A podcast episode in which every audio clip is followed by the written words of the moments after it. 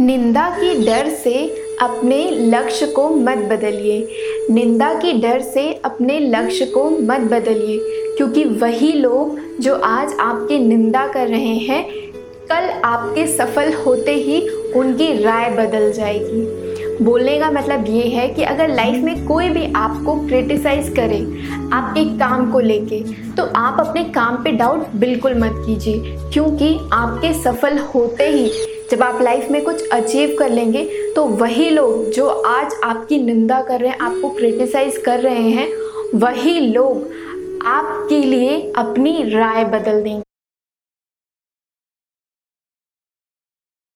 कठिन समय में भी अपने लक्ष्य को मत छोड़िए।